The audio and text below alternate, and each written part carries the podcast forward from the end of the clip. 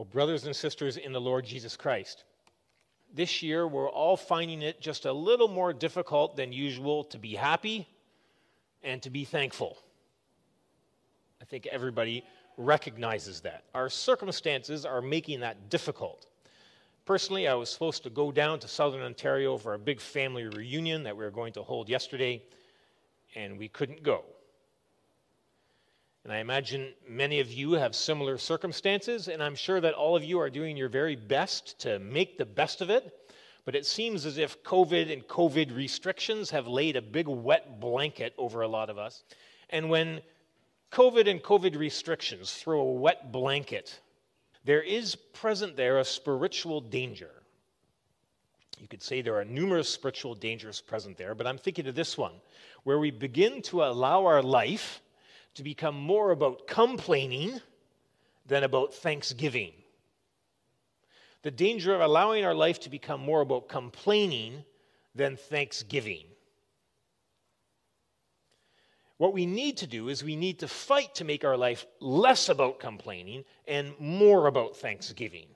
And it is my desire and prayer to help you with that by preaching the gospel as it's found in Habakkuk chapter 3. Yet I will rejoice in the Lord. Yet I will rejoice in the Lord. Before we jump into chapter 3, I'd like to walk with you a little bit through chapters 1 and 2. So if you have a Bible with you, you're welcome to open that and follow through with me. Habakkuk was a prophet who lived about 2,600 years ago. And he lived at a time where, let me tell you, there was a lot of things to complain about. The northern kingdom of Israel had already been captured and taken into captivity by the Assyrian Empire, and Habakkuk lived in the south, in Judah, where for the last 100 years they had been a vassal kingdom of Assyria, which it means that they were allowed their own king, but he was a puppet king. They weren't a free country. The Assyrian Empire was their boss and would tell them what to do. They had to pay tribute to the Assyrian Empire. They had to do what the Assyrians wanted, or they would just come and using their superior force, punish them, kill them, and make them obey. It was a very difficult, a very demoralizing time politically. You could say that it was a time of political oppression. In Habakkuk's day also, there were rumors floating around that the Assyrian emperor was getting weak, or the Assyrian Empire was getting weak, and that there was a new group, the Babylonians, who were coming up, and pretty soon they would have the power. And that would come true. The Babylonian tribe would rise up under the leadership of a terrible warrior named Nebuchadnezzar, and they would eventually take over the Assyrian Empire, and then they would unleash their brutal war also on Jerusalem and on the people of Judah. It was the Babylonians who would eventually exile the people of Judah. So Habakkuk had a lot to complain about, and high on the list was political oppression. He also had a lot to complain about in terms of economic depression. In ancient Hebrew poetry, you would explain economic depression a little bit like this. The fig tree does not blossom, there's no fruit on the vines, the produce of the olive fails, the field yield no fruit, the flock's cut off from the fold, and there's no herd in the stables. We would say the economy has tanked, the stock market has collapsed, the price of gas has gone through the roof, there's no food on the shelves, and unemployment is at an all-time high. Lots of reasons in Habakkuk's day to complain. Political oppression, economic depression, and then we could add to that spiritual corruption. Habakkuk was a faithful covenant believer, but he was living in a time of terrible spiritual corruption in the church. He was living amongst kings like Manasseh and Ammon, who had let the temple fall into disrepair, had set up altars to other gods in the temple, had set up homosexual shrine prostitutes inside the temple of Jerusalem, and had as kings and as the people were sacrificing their own children to the god of Molech.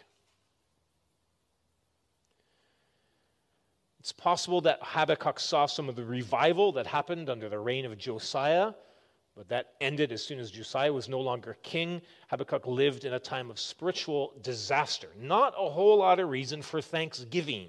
Lots of reason for complaining. Political oppression, economic depression, spiritual corruption. And we don't live at a time as dreary as that, but perhaps some of you can relate to political oppression and economic depression and spiritual corruption. And so what does Habakkuk do? Well, he complains. He complains. We see that in the very beginning of chapter 1. How long, Lord, shall I cry for help? When will you not hear? I cry to you violence, and you don't save. Why do you make me see iniquity? And why do you idly look at wrong? Destruction and violence are before me. Strife and contention arise. The law is paralyzed. Justice never goes forth. The wicked surround the righteous. Justice goes forth perverted. He's overwhelmed by these circumstances because everything is going poorly. Politics is going bad, and the economy is going bad, and spiritually things aren't good. And so he complains to God, God, why are you not doing anything about it? Why are you idly watching? You're sitting in the driveway just idling. You're not doing anything. And frankly, I'm a little sick and tired of it. And maybe some of you can relate to that too. Because if you're like me, I'm kind of sick and tired. Verse 3 says, why do you make me see iniquity? Why do I have to go through this? It reminds me of Frodo in Lord of the Rings. I wish it need not have happened in my time. And so there's more complaining than there is thanksgiving. And so God answers in verse 5, look among the nations and see, wonder and be astounded, for I'm doing a work in your days that you would not believe if told. Behold, I'm raising the Chaldeans, that is the Babylonians. And he goes on to explain, I'm raising up the Babylonians to punish the spiritual corruption of the people of Judah. But to Habakkuk, that doesn't sound like too good of a deal. That's not what he's looking for. That just sounds like more political oppression, more economic depression, more spiritual corruption. And so in verse 13 he says, "You're pure of eyes, you who are pure of purer eyes than to see evil and cannot look at wrong. Why do you idly look at traitors and remain silent when the wicked swallows up a man more righteous than him?" It's the same complaint. Oh Lord, now you're going to send some people to come and destroy us, but you're still sitting not doing anything about the evil in the world and in the church. So he says in the beginning of chapter 2, I will take my stand at the watchpost and station myself on the tower, and I will look out to see what he, that is God, will say to me and what I will answer according to my complaint. And so he's kind of challenging the Lord and says, well, what are you going to do about it, Lord? I'll tell you what, I'm going to stand on the tower. I'm going to stand on the wall, and I want to see what you're going to do because I'm not very happy with how you've managed things so far. More complaining than thanksgiving. And so the Lord answers him in chapter 2 with this vision of the Babylonians who will come to punish the political oppression of the Syrians and the spiritual corruption of Judah, and then how the Lord God will punish Babylon in turn for their evil. And so I'd like to draw to your attention four ways that the Lord specifically answers Habakkuk's complaining, and this is going to set the stage for understanding Habakkuk's prayer in chapter 3.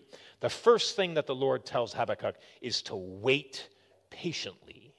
That's chapter 2, verse 3. For still the vision awaits its appointed time. It hastens to the end. It will not lie. If it seems slow, wait for it. It'll surely come.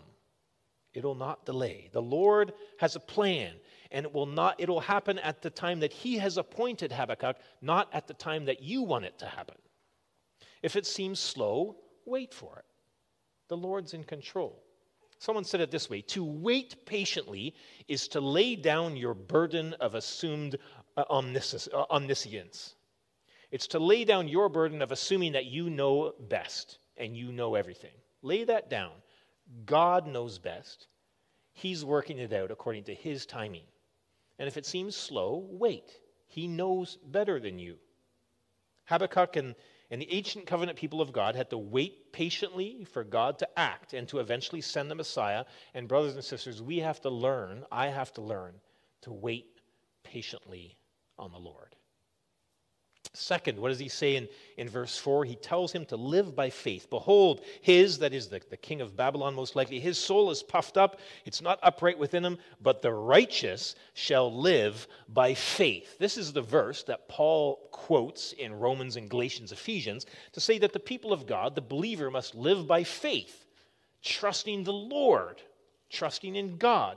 So the believer doesn't try to tell God what to do. Here's how you, Lord, should manage the crisis.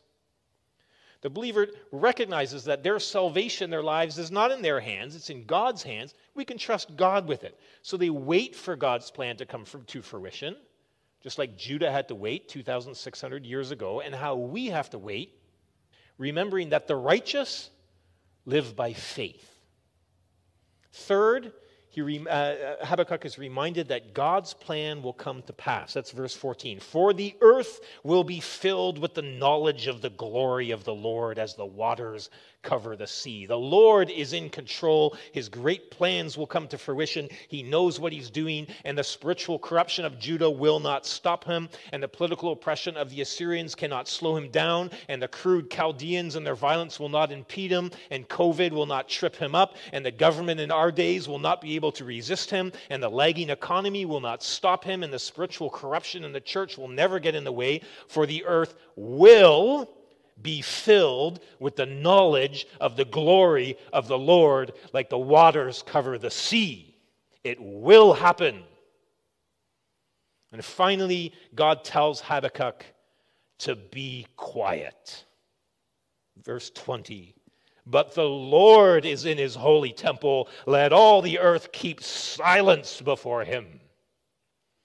The Lord, our covenant God, is in his temple, in his heavenly abode. And he's the Lord, the King of kings. And he sits in control. And all the sinful, corrupt Israelites, and all the evil, adulterous Assyrians, and all the violent, puffed-up Babylonians, and all the rest of the world, including you, brothers and sisters, and including me, need to learn to keep quiet, to keep silent before the Lord.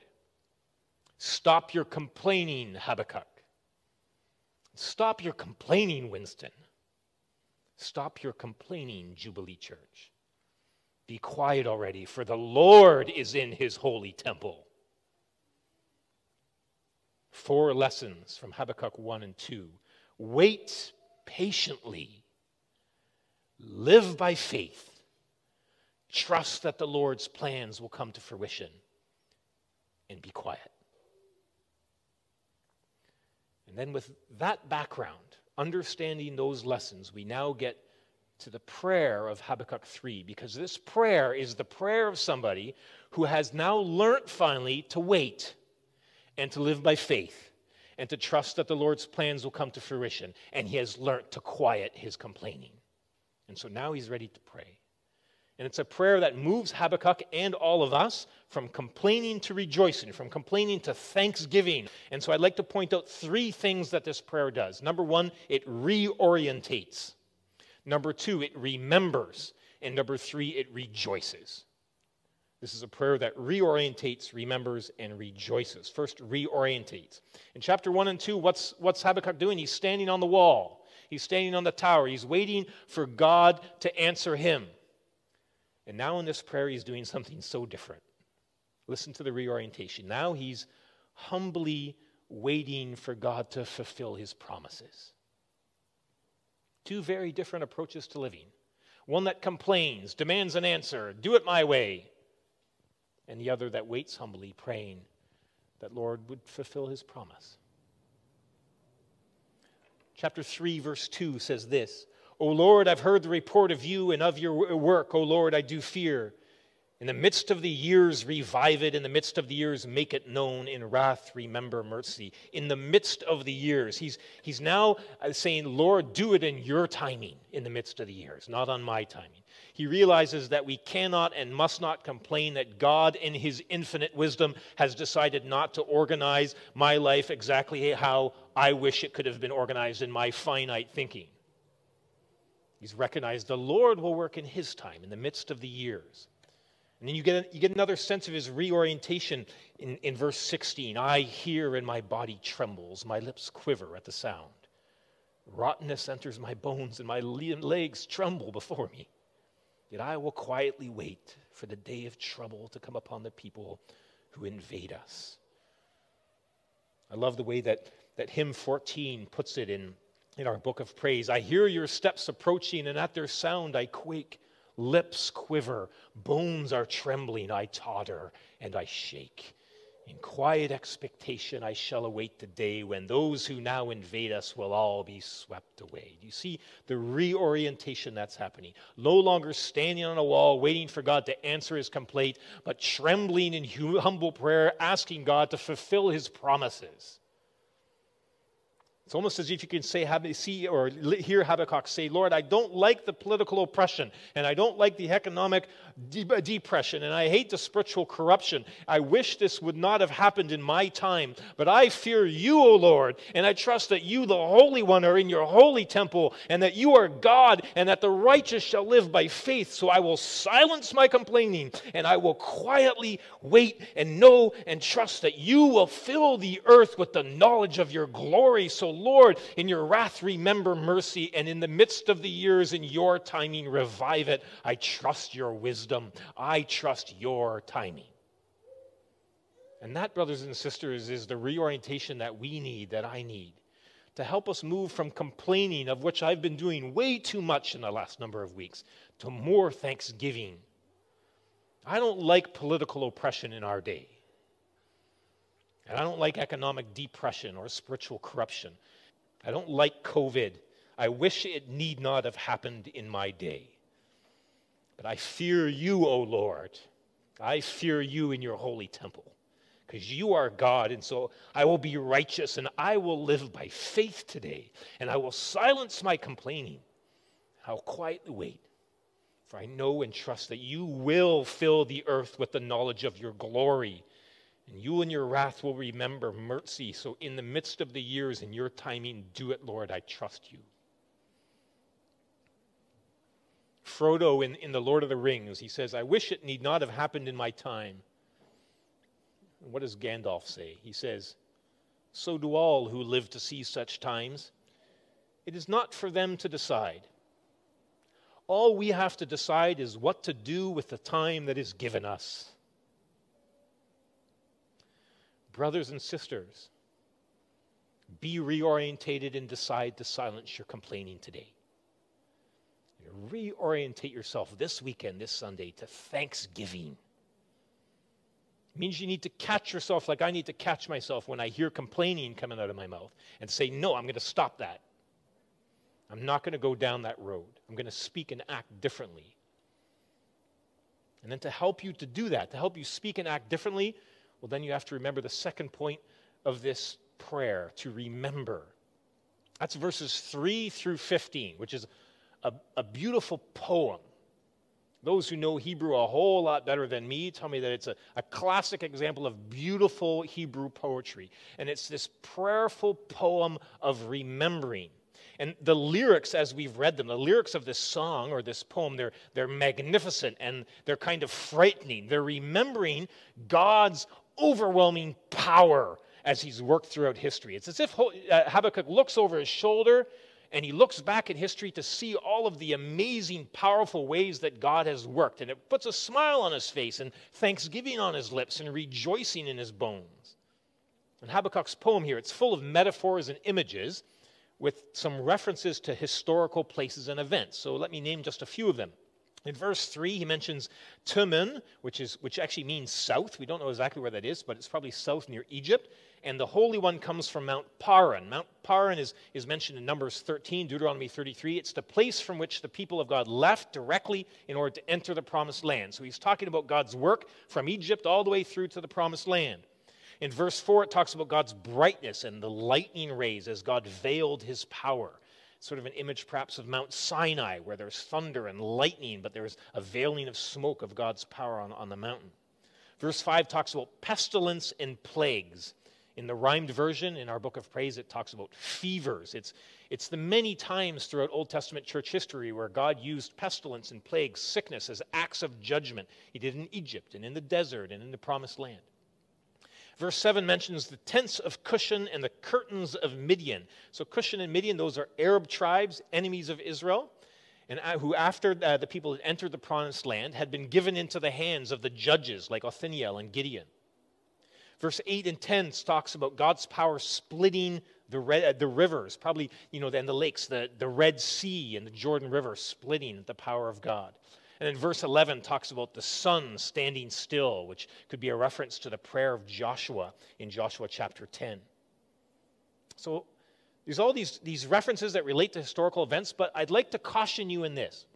You don't want to get lost too much in trying to figure out what every little reference means in the historical details. That, I don't think that's the intention of the poem, of the prayer. The message and the beauty of this poem is really in the imagery that it invokes, the dramatic picture that Habakkuk paints of God as a divine warrior who comes out for battle.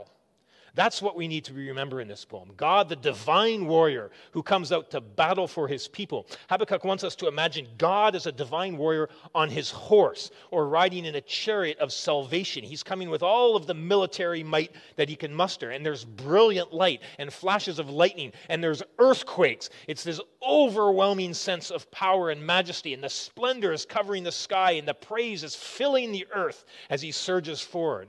He's so great that the nations all shake just from him looking at them. That's what it says. The Lord looked at the nations and they shook. Maybe some of you kids have got a teacher like that. All they have to do is look at you, and you're like, ooh, you're shaking your boots. Here God just has to look at the world and all the nations shake. And the mountains writhe and bow before him in his power, and pestilence and plague follow in his wake in judgment. And he crosses the rivers and the seas as if they're nothing, and the waters churn and they surge and they praise him. And the sun and the moon stand still as he rides, and his arrows fly through the air at the speed of light, and his spear glitters in the sunlight as he marches forth into the earth with fury and with overwhelming force and justice as he tramples the wicked and threshes the nations with his holy anger, and his enemies are slain and crushed and killed and destroyed. And the one sentence or phrase that sums up the whole meaning of this part of this prayer, this poem, is verse 13. As we read it here. For you went out for the salvation of your people, for the salvation of your anointed. I love the way our hymn in the book of praise puts that. Your glittering spear and arrows made sun and moon stand still. You marching on in fury made earth in terror kneel. You trampling down the nations came with your dreadful wrath to rescue your own people and clear for them a path. The point of this divine warrior poem and prayer is to cast your head over your shoulder and look back and remember that the Lord God rides through history to save his anointed, to save his covenant people. He rides in the past and he rides today to save the church. And so Habakkuk reorientates himself from complaining to thanksgiving. He humbles himself. He accepts the Lord's timing. And he remembers that the God he serves is a holy God, a divine warrior who rides through history, who rescues his church, who clears a path for his anointed. So brothers and sisters, turn your complaining to thanksgiving. Remember that the Lord our God is gathering and preserving and protecting and defending his church today as he has always done throughout all of history and as he will always do until the end of the days when he comes on the clouds of heaven. Your complaining will begin to turn into thanksgiving when you're reorientated from your lament, perhaps justified, over political oppression in our day and economic depression in our day and spiritual corruption in our day, to start remembering and focusing on the Lord and his mighty work throughout history, the Lord, the divine warrior whom you serve. You serve and worship today the Lord, the Almighty One, the Lord of hosts, the Lord of armies. His splendor covers the heavens, and the earth is full of his praise. He's faithful throughout history, and he rides today for the salvation of his people. Habakkuk, he remembered that the Lord was riding to the salvation of his people, and today we remember that Jesus is that same divine warrior, and he is still out rescuing and saving his church. And so things can look bad for you. They look bad for me, and you might be frustrated like I've been frustrated. But brothers and sisters, Jesus Christ is still King of Kings and Lord of Lords. The political oppression and the economic depression and the spiritual corruption be damned. God is on our side, brothers and sisters. Who will be against us? No one. So wait patiently. Live by faith. Trust the Lord's plans. Quiet your complaining. Reorientate your thoughts. Remember that the Lord has always been faithful throughout all of history. And remember but he's always been faithful to you personally. And he will continue to always be faithful to you personally and to this church forever. Remember, in the middle of a COVID year, in the middle of political oppression and economic depression and spiritual corruption, our Lord Jesus Christ knows what he's doing. He knows what he's doing. Remember 2,000 years ago, he rode on a donkey to battle death and the devil. Nobody thought he knew what he was doing. He came to die and raise again for the salvation of his people. And remember, brothers and sisters, that he's coming back, but this time on a white horse. He's coming back to tread the winepress of the fury of the wrath of God Almighty, and he will fill the earth with the knowledge of his glory. Remember the sword in his mouth. Remember his robe dipped in blood. Remember he's the King of Kings and the Lord of Lords. And when you do that, especially in prayer, when you're reorientated, and you remember, then in the middle of that oppression and depression and corruption, you will find that you can also rejoice, because reorientation and remembering lead to rejoicing in this prayer. And so we get to these words, though the fig tree should not blossom, nor fruit beyond the vines, the produce of the olive fail and the fields yield no fruit, the flock be cut off from the field, and there be no herd in the stalls. Yet I will rejoice in the Lord, and I will take joy in the God of my salvation. God the Lord is my strength. He makes my feet like the deer's. He makes me tread on high places. These verses, brothers and sisters, have inspired and strengthened scores of Christians throughout thousands of years of history. These words have been whispered at bedsides and at burials. And they've been sung in homes when the cupboards had no food in them. And they've been sung in churches when soldiers were knocking at the doors. The Church of Christ confesses, based on the promises of God, that in the middle of political oppression and in the middle of economic depression and in the middle of spiritual corruption, that we will rejoice in the Lord. Again, I say rejoice. Even in the middle of dire circumstances, even if things in this country and with COVID would get 1,000 times worse, we will rejoice in the Lord. We, the church, will bow our knees in prayer and take joy in the God of our salvation. For by the grace of God and by faith in Jesus, we can and we will rejoice in all circumstances. For God is our strength. The divine warrior Jesus comes for the salvation of his people. Give thanks to the Lord, for he is good. His steadfast love endures forever. Do that, brothers and sisters, and verse 19 says that you will find that God makes your feet like the deer's, or as hymn 14 puts it, the feet of graceful roes. Now, some of you are thinking, well, I don't want to have deer feet. Who wants to have deer feet? It's a metaphor. It's a metaphor. He's speaking about the ability to walk in dangerous places, in high places.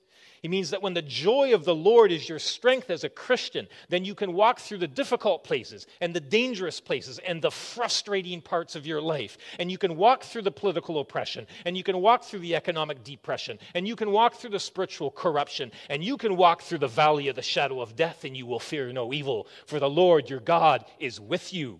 When the joy of the Lord is your strength, you can walk with a bounce in your step, and you can sing a song in your soul, no matter what your circumstances. So you can wait patiently, live by faith and trust the Lord, quiet your complaining and reorientate your thoughts and attitudes, remembering Jesus and rejoicing. Brothers and sisters, you can move today from complaining to thanksgiving. You can do it. Amen.